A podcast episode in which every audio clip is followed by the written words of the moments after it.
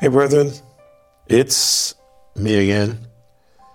Just coming to encourage a little bit and give you a word for today that will help you on your way. And I trust that you would share the word with someone else to help them on their way. You'll be surprised of what you are doing.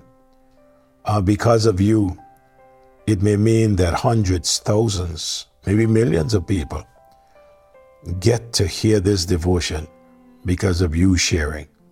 You see, when you share, you have no control of who will share after. And we are trusting God by faith that these devotions will get into the hands of those who would need them most and that they would be encouraged to just brush off and just keep on going for the Lord. That they would be encouraged to get up and listen to the voice of God and, and do what God asked them to do. Matter of fact, ask us to do. So Annie Coghill, she said, Walk for the night is coming under the sunset skies. While their bright tents are glooming, walk for daylight flies.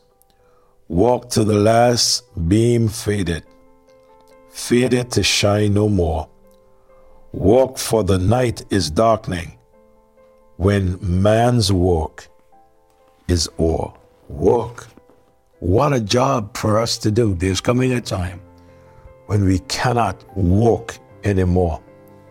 Uh, it was Dr. Ray Thompson, like a father of mine, this man was. He said he will always remind us the night cometh when no man can walk. Today he's gone on to be with the Lord. He is so right. I trust that we would pay attention to that also. Last morning I shared with you that in regards to building these walls, that the people in Nehemiah day, they had a mind to walk, and we're looking at what type of mind they had. And we concluded that they had a willing mind I say, with a willing mind, nothing is too hard, no sacrifice too much, no of time is checked. No one needs to beg you to do anything if you have a willing mind. No monk of discouragement would stop a willing mind. I said they had enemies because of their willing mind. They were mocked. They were the talk of the tongue. But may I also say to you today that with a willing mind, no opposition could stop a willing mind. When I look at verse 1, Nehemiah chapter 4, but it came to pass that when Sanballat heard that he built the wall, he was wroth and took great indignation and mocked the Jews. Yes, they had opposition, but no opposition could stop a willing mind. Sanballat resented them. He was angry with them because they came to do the work of the Lord. There's some people that just take pleasure in seeing God's work not done. He ridiculed them. He recruited others to be against them and the work in verse 2 And he spake before the brethren and the army of Samaria, and he said, What do these feeble Jews? Will they fortify themselves with this sacrifice? Will they make an end in the day? Will they revive the stones out of the heaps of the rubbish which are born? Hmm. He went around and he recruited others, talking to others about them.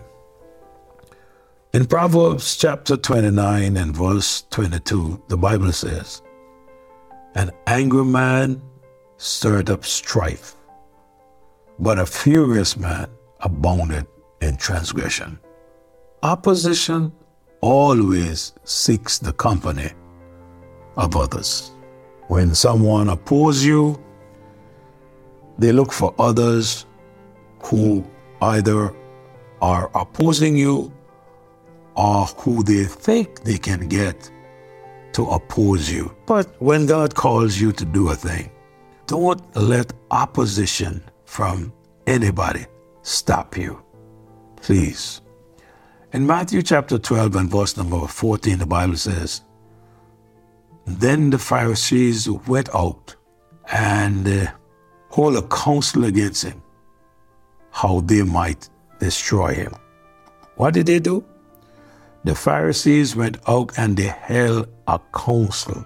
They brought people together and held a council against the Lord Jesus Christ, how they could destroy him.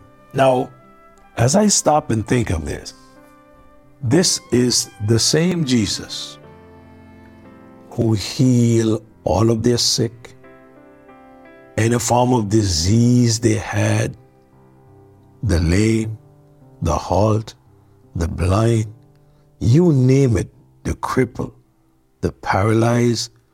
This same Jesus is the one who did all of that for them. And matter of fact, we can even go deeper. This same Jesus is the one who went to the cross at that time. He did not go yet, but he was heading to the cross for them.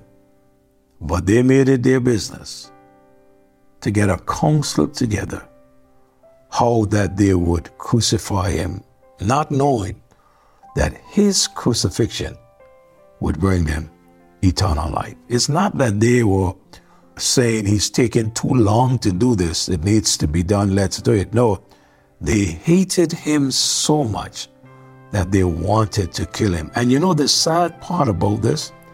The people that hated him so much were the very same people who were called by God. Those people were saying that they are children of God. They were Pharisees. These are the ones who thought that they were living it up and living it right. These are the ones who thought that in regards to the law that they were spotless. So, opposition always seeks the company of others. Notice Sanballat and his group, he also ridiculed them. I read verse 2 for you. Let me add verse 3 to that of Nehemiah chapter 4. Now Tobiah, the Ammonite, was by him. And he said, Even that which they build, if a fox go up, he shall even break down their stone wall. They are making mockery of the work that they have done. God brought these people here. They are doing the work of the Lord. These men refuse to be a part of the work of the Lord, but they're doing everything in their power to stop these people from walking. But they were not aware of how much time Nehemiah spent in prayer before he even asked anybody to walk. Nehemiah prayed for the walk. Nehemiah prayed for the people, and no doubt Nehemiah prayed for the opposers of the war. So they ridiculed them mm, and said, hmm, Look what they're building. Inferior work they're doing. If a fox would go up on the wall the wall will fall down. But you know what? In spite of all they said about these people, they did not stop. Why? Because they had a mind to walk. And not only a mind to walk, they had a willing mind. Wow. First of all, if we be willing, we can get it done. Whatever it is. Let me ask you this morning what is there for you to do that have not been done in a while? I encourage you. Make up your mind. That's what our parents would say. You make up your mind because you got to do it. Make up your mind and have a willing mind to do whatever that is. My time is up. Our Father, a willing mind is what we all need.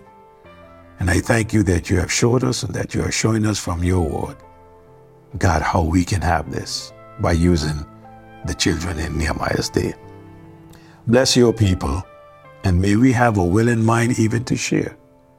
In Jesus' name I pray. Amen. I haven't told you for a few mornings, but I need to tell you, I love you. God bless you. Have a great day in the Lord. Talk to you next morning.